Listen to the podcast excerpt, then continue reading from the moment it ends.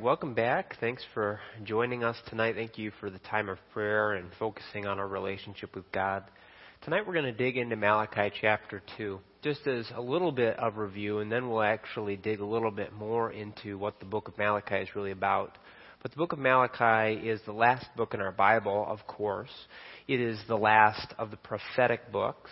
It's probably not the sorry, it's probably not the last specific events that are in the Old Testament. That probably is the end of the book of Nehemiah and the book of Esther. However, it really does in many ways represent the last message that God has for the Israelites. And certainly because of the Gospels, we can see the trends that Malachi is describing the challenges that the Israelites were dealing with during Malachi's time are going to continue. And so, in many ways, Malachi and Matthew and the rest of the Gospels are very closely connected. And so, that's really what we're going to see tonight and next week and the week after that. We're going to see all these connections between the New Testament and Malachi. So, it's very well placed in our Bibles, even if it's not necessarily the very last thing to happen in the Old Testament. I mentioned last time that the book of Malachi is really a series of seven rhetorical questions. And chapter 2 is slightly unusual um, in our Bibles. Remember that chapter markers are not original to the text. So these things that are in chapter 2 do sort of stand apart. They seem like different topics, and they are to a certain extent, but they connect back to an earlier statement from chapter 1. And so I'd like to start tonight with Malachi chapter 1 verse 13. This is the last rhetorical statement that Malachi made, and we're actually going to finish tonight with the fourth rhetorical statement, which is found in Malachi 2, verse 17, which actually in some ways applies to this section as well. But just so you're aware, we're going to start in verse 13 of chapter 1, then we're going to jump into chapter 2. This says, but you say, This is the people, what a weariness this is, and you snort at it, says the Lord of hosts. You bring what has been taken by violence, or is lame or sick, and this you bring as your offering. Shall I accept that from your hand, says the Lord? So the last section of chapter 1 is really about the unfit nature of the sacrifices that the Israelites were bringing. What chapter 2 is going to show us is that the Israelites are ignoring or they are actually subverting or taking the law and they are using it for their own purposes. And we're going to look at several different examples of this. So this is all a long connected section, some of which we talked about last week, some of which we're talking about today. It's important to remember that Malachi is likely a extended dialogue, meaning God gave Malachi messages, he brought them to the people, and the people responded to Malachi, oftentimes attacking or deflecting from what God had to say. In fact, we're going to see in the end of chapter 2 that the Jews actually went on the offensive. Rather than accept what God had to say and accept correction, they're actually going to bring accusations against God. Not that God needs to defend himself, but he does answer their attack but that's how they're responding. And so Malachi is a collection of not only what God has to say, but we have these responses, bad responses, by the way, responses not to follow in our own personal lives from the Israelites. Now, Malachi is going to ask these questions, and then he's going to provide the answers, showing how the Jews truly regard God. And that's what we're going to see today. We're going to see repeated evidence that the Jews did not view God the way they should. And ultimately, that was their problem. It was a disrespect for God, it was a disrespect for His truth. Now, again, just so that we have the context we need here, I just want to very briefly remind you of who we're talking about. The Jews that Malachi was talking to were returned exiles. These were the people that had come back from Babylon after they had been exiled in 586 by the Babylonians. Um, they've thrown off a problem. Previously, the big problem in Jewish life was visible, obvious idolatry. But unfortunately, that idolatry has shifted. It's still around as in idolatry of placing something other than God at the center of one's life is still around, but it's changed. It used to be they would exchange God for other gods, Baal or many Assyrian deities that are mentioned throughout Scripture. But now they've got a new problem in that they're missing the point of the law. They're missing the fact that God and glorifying God is the purpose of the law, and instead they think that keeping the rules and having more rules is the point. Despite the fact that Malachi and the other prophets and the leaders like Nehemiah and Ezra are calling the people to repent, unfortunately the reality is they never did. We know this because again, many of the trends of Malachi, I already mentioned this, are going to be fulfilled in the Gospels. We're going to get to see where some of the things we talk about tonight find themselves 400 plus years later when Jesus is around. Really tonight specifically, the first half of our chapter is about the priests and the problems that God points out are problems that are going to directly show up in the Pharisees and the Sadducees. So this chapter particularly is connected in that way. And again, Malachi has all sorts of connections. We're going to see awesome Messiah connections in the future chapters, which is really exciting. But this is a future problem connection. We're going to see constant connections between where Judaism is going and where it is in Malachi. We see that the religious leaders, and we'll look at these verses in a moment, they're on this path of doing religious ritual, but doing it incorrectly. We even see a really detailed description here in chapter 2 of the priests actually twisting their responsibility and twisting the truth that they had, and God actually says they're giving it out selectively. He doesn't accuse them of not giving out the truth. That's not the accusation, but they're actually giving it out selectively to help themselves not to actually teach and aid the people. So they're literally taking the truth of God and they're turning it into a way to stay in power. And the reality is that's exactly what the Pharisees and the Sadducees were doing. They were the elite, the aristocrats of Israel, and they absolutely used the law to stay in power. Not all of them, of course. There were a few Pharisees who perhaps had good intentions, like Nicodemus and Paul, but a vast majority were abusing the law of God to stay in power. God directly warns them not to do that here in Malachi chapter 2, but they're doing it anyway we also see that the priests were not obeying God's commands because, of course, they were inconvenient, something that we noted in verse 13 there. So let's finally dig into our text itself. We want to talk about Malachi chapter 2. Now, Malachi chapter 2 is actually a bit shocking. God uses some shocking language. He's done this multiple times in the prophets, notably uh, in the book of Hosea. He certainly has some shocking language. However, again, he uses shocking language. I will summarize it for you rather than read it directly. Malachi basically says that, priests, if you continue in what you are doing, God is going to throw your works into the dung, and then he's going to throw the dung on you because that's what he thinks of what you are doing. Now, this is extreme language. It's extreme language in our terms, okay? We don't often talk about throwing dung at people. This is extreme language in biblical terminology. This is not common for the Bible in any area. However, the purpose of this is to show us the extreme nature of the problem. Now, God doesn't list specific things in this particular section. He doesn't say specifically what the priests are doing in the first few verses, he immediately transitions into the priest breaking a covenant, a covenant that God had made with Levi. Now, this is actually a really challenging thing to study out. If you wonder what the covenant of Levi is, or if you haven't heard of the covenant of Levi, that's because really when it comes to a direct title in the Old Testament, there is no specific covenant with Levi. Instead, the covenant with Levi really represents God's entire um, program that he has with the priests that he set up in the Old Testament. So there's no place, if you flip through your Old Testament, you're not going to find a specific place where God says, This is my covenant with Levi.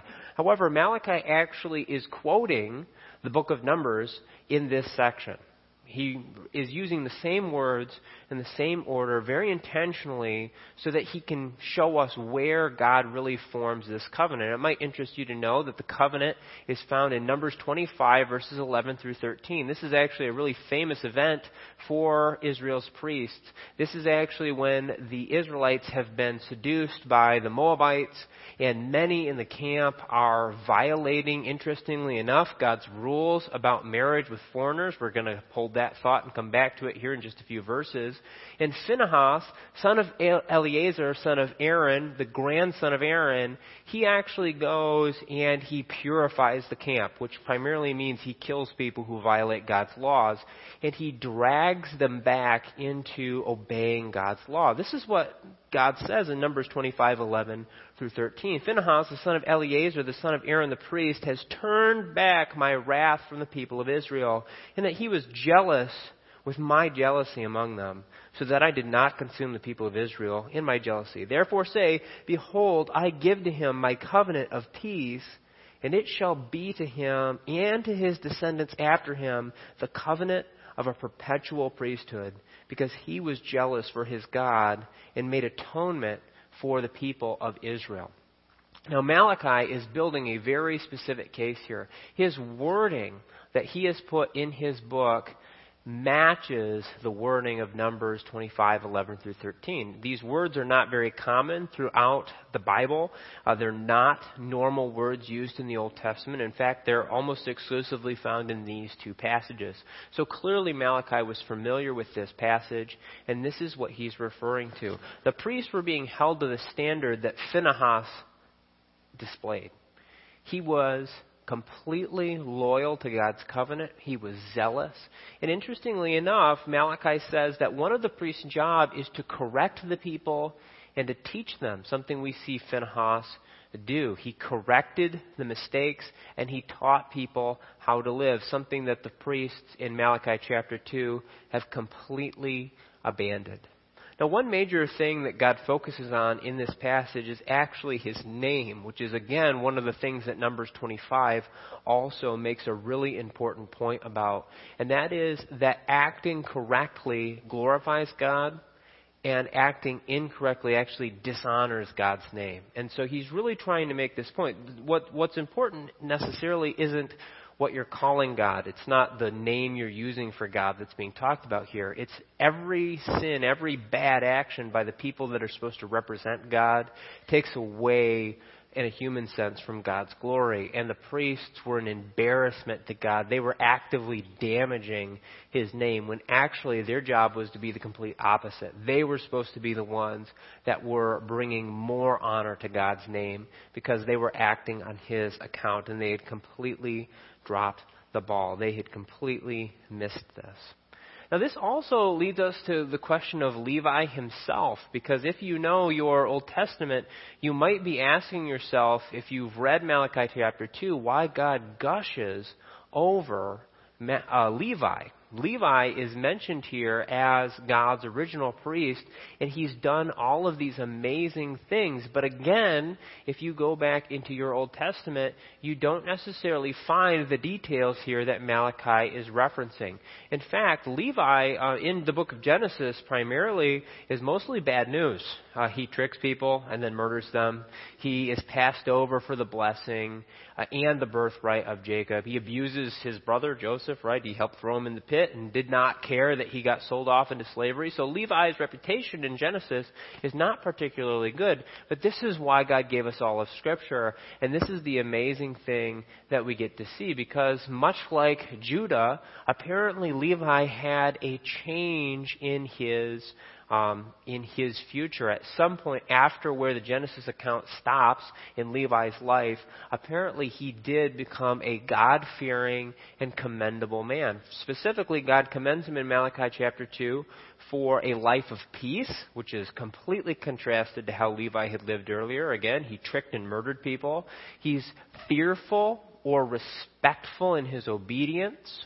He spoke true instruction to others. He spoke purely and he taught and he reached out to others. Now, again, I wish I could show you where that was in Genesis, but in Genesis it's not recorded for us. But we know that this is true and that this was the pattern that the priesthood was supposed to be taking. Levi had demonstrated these things, and again, there's several examples of priests throughout the Old Testament that have demonstrated these things, but the priests of Malachi are completely failing in this regard, and the bad news is they're not going to get any better at it. But that's okay, because, of course, here's the passage. I'm sorry, I should have put that up earlier. We're leading towards the ultimate priest. One of the another really interesting thing about Malachi is it's often quoted in large chunks in the New Testament, and the language used to describe Levi actually is used by the author of Hebrews to describe Jesus.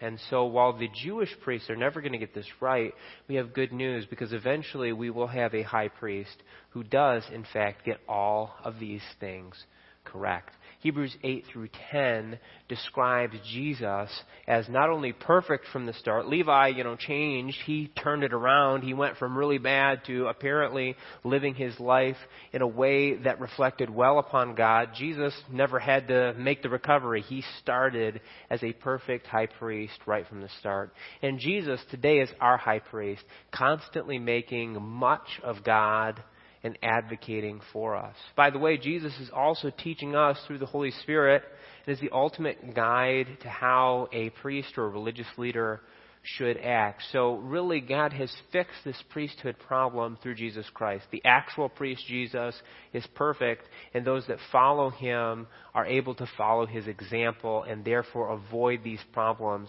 that the priests have been having. Now, it's not just the priests that are problematic, though they certainly are part of the problem. We then have a discussion by Malachi of two huge problems in Judah. And if you are familiar with Malachi chapter 2, it unfortunately most often comes up in connection with these two issues. And these are challenging, but the Bible is true. And these two things are true. It does take a little bit of work to understand them, to make sure that we are saying exactly what God is saying and not adding anything to what God is saying. But these are really important. And again, they show a disregard for God's designs. And that's why they're really important to talk about for us as New Testament believers. We actually see two marriage problems in Malachi chapter 2. And they're treated in sequence. The first problem is intermarriage between the Jews and foreign peoples. The second problem is a culture of divorce that was occurring in Israel. Now, these are both law issues. God has clear commands on both of these topics all throughout the law in multiple locations. For example, we have teaching about intermarriage with other peoples in Exodus, Leviticus, Numbers, and Deuteronomy. Divorce is a little bit more limited in Deuteronomy 24, 1 through 3, but of course, if you extend the topic to marriage, it's all over the law. Divorce is also mentioned specifically by name in Isaiah 50 and Jeremiah 3. So these are very important topics. They're topics that God certainly has weighed in on, and the Israelites were ignoring what God had said. Let's deal with intermarriage first. The problem with intermarriage from what God teaches in the Old Testament is not anything to do with ethnicity or race. That's not it. It has everything to do with making sure that you find a partner who worships the true God. That's the problem. In fact, the law has a number of specific commands for how to bring someone who is currently outside the covenant of faith into the covenant of faith. In fact, it has significantly more information on how to do that for women marriages and captives in war than it does for men. So certainly the problem, according to the law, is not the fact that someone was born of another culture or born to another people group. That's not the issue. What absolutely is the issue is what a person believes.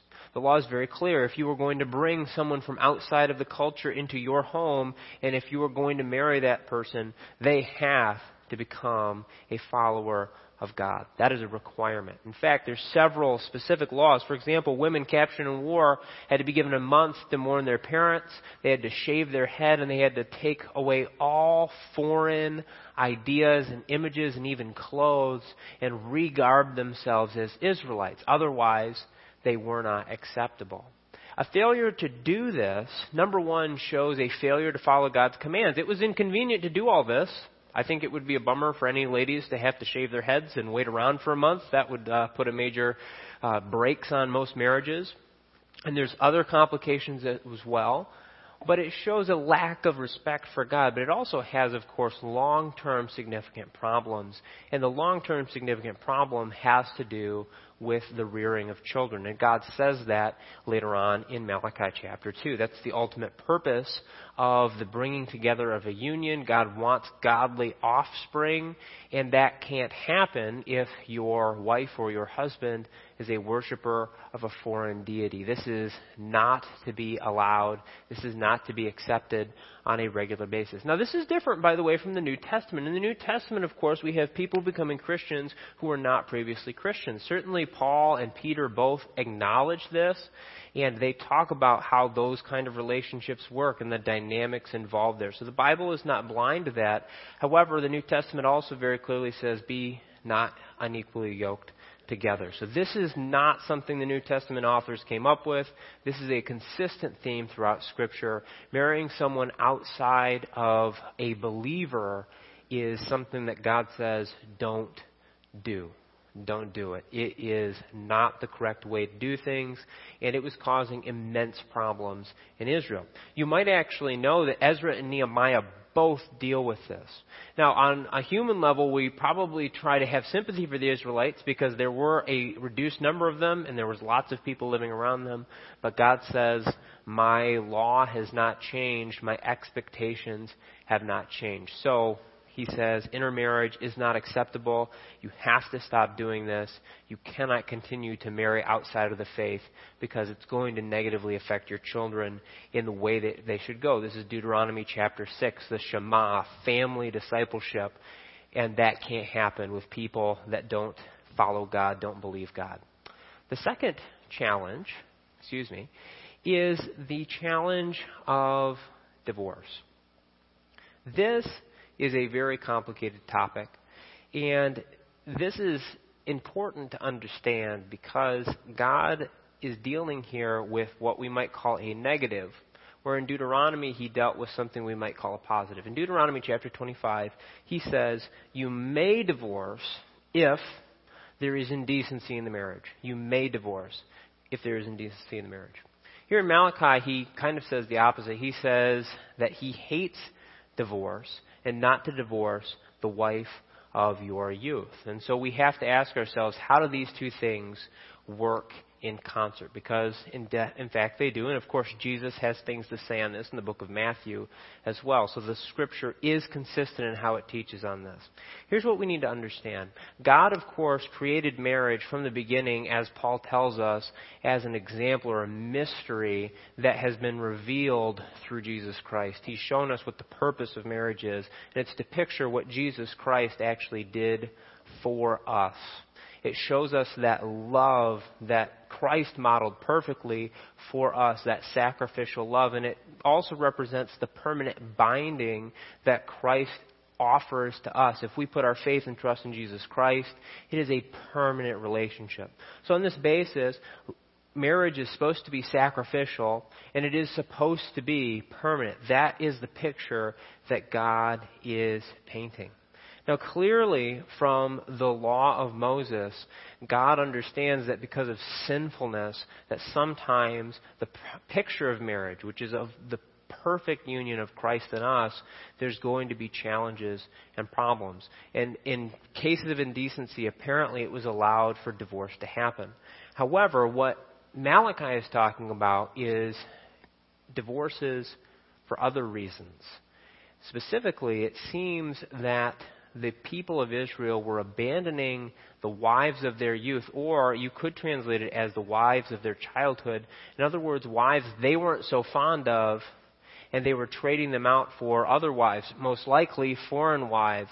Now, part of this is cultural. Certainly, Israel was not a romantic marriage place. Okay, that is a modern invention that we enjoy today. That is not how it worked in the ancient world. Marriages were contracts always. Marriage in Joseph for example, Mary and Joseph, for example, were a contract marriage almost undoubtedly. This is simply how things were done. However, interestingly enough, this actually leads us with a higher standard in the ancient world than today. If you have a contract and you're married through a contract, you might have less in common with that person than someone you actually choose.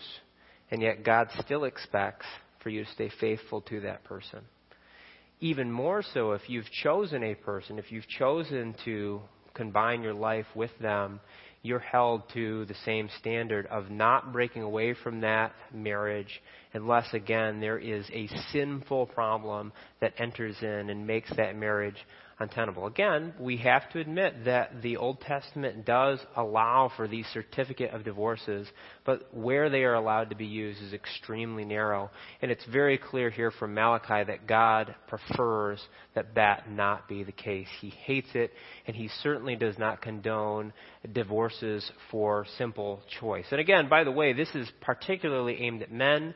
The language of the passage is actually masculine specific, so this was a clear male problem in Israel at the time. They were divorcing their wives, throwing them out, not fulfilling their uh, requirements, the things they were supposed to do for them, in marrying other women. And God says, I condemn this. In fact, I'm not listening to your sacrifices as a result of this because you're not following my commands.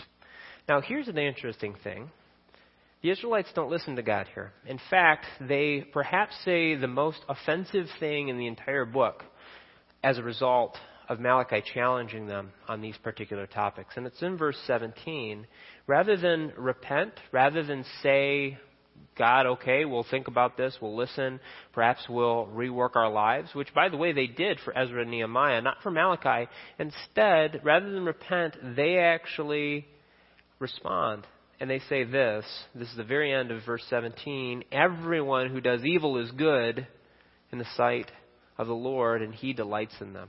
Now remember, the Bible records truth.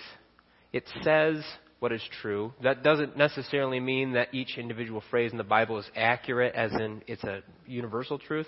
This is obviously not true. God does not delight in evil. He certainly does not think evil is good. This is what the people are saying, and they're wrong. In fact, it says that you have wearied the Lord. You've literally frustrated him and annoyed him. God uses this language very rarely. Oftentimes in the law, the Israelites literally annoy him. Same wording here. You've annoyed God with your statements. By the way, you don't want to annoy God in case you didn't know that, okay? He, literally, God feels worn down mentally by their foolishness. This is a completely silly comment. So while God is saying you are not fulfilling the law, they are actually attacking God and claiming that God is not allowing justice to be done. So they have so completely flipped in their thinking, so completely gotten so completely backwards in their thinking that even when God confronts them with clear violations of the law, they actually accuse God of being a God who does not have justice. Now the irony of course is that it's only through God's great mercy that the wicked are in any way not destroyed immediately, right? We all deserve as sinners destruction immediately. That's what God should do but He's merciful. And He gives us an opportunity to realize our sin and to put our faith in Jesus. For us, put faith in the Messiah, the coming Messiah for them. He's giving us mercy so that we can have that realization. What we deserve is universal destruction. God is merciful. And what He wants to do is give us a chance to satisfy His justice through Jesus Christ. So rather than the fact that evil remains, that's not evidence of God's injustice. It's actually a reminder that God is just, but He wants to have mercy on us. He wants us to be with Him, and He has to satisfy His justice, but He's made a way for us through Jesus Christ. Now, we're going to talk more about that now, because now we're going to switch from the unfortunate realities of these trends in Israel are going to continue, and they're going to result in the Pharisees and the Sadducees and all that bad stuff. Chapter 3 is going to start to pivot, and we're going to start to talk about the connections to the solution to all of these problems, and that is the Messiah. The threads that lead to Jesus specifically start in chapter 3, and they're really exciting. We'll talk about that next week. Let's pray. Lord, thank you for the opportunity to discuss this tonight. Thank you for the opportunity to consider what you have said, the truths that you have put down. Help us to understand them and to understand them with grace and truth. Thank you, Lord, for Jesus, who took our sins on the cross, who made a path forward for all of us, no matter where we've been in the past, no matter what we've gone through, and we know that you have paid for those sins and that you have made it possible to be right with God. We thank you for that. We thank you for the salvation that you've offered to every one of us. We ask you to give us boldness to share you and that salvation with others as we go this week. We ask all this name in Jesus' name. Amen. Thank you for watching this video of one of our recent services. It's a pleasure for us to have you join us from a distance and join our church in a time of worship around the Word of God. The most important message that we can tell you is that God loves you. And He loves you so much that He gave Jesus Christ as payment for your sins. And the Bible says that all that believe on the Lord Jesus Christ shall be saved. We want you to know that message that true life is found in Jesus Christ and eternal life, the opportunity to live with God forever in heaven, in spite of our sinfulness. True life is only found in Jesus Christ. He said, I am the way, the truth, and the life. Would you be willing to put your faith and trust in Jesus Christ? Would you be willing to pray something like this Lord, I know I'm a sinner, and I know there's nothing I can do about my sinfulness. I don't want to pay for my own sin, and I want to put my faith in Jesus. I want His death on the cross to pay for my sins. I want to repent from doing things my own way and make Jesus Lord of my life. Would you be willing to pray something like that and put your faith in Jesus Christ? If so, we want to help you as you start your spiritual journey with Jesus Christ. God loves you. Our church loves you. We're glad that you could watch this message today. God bless.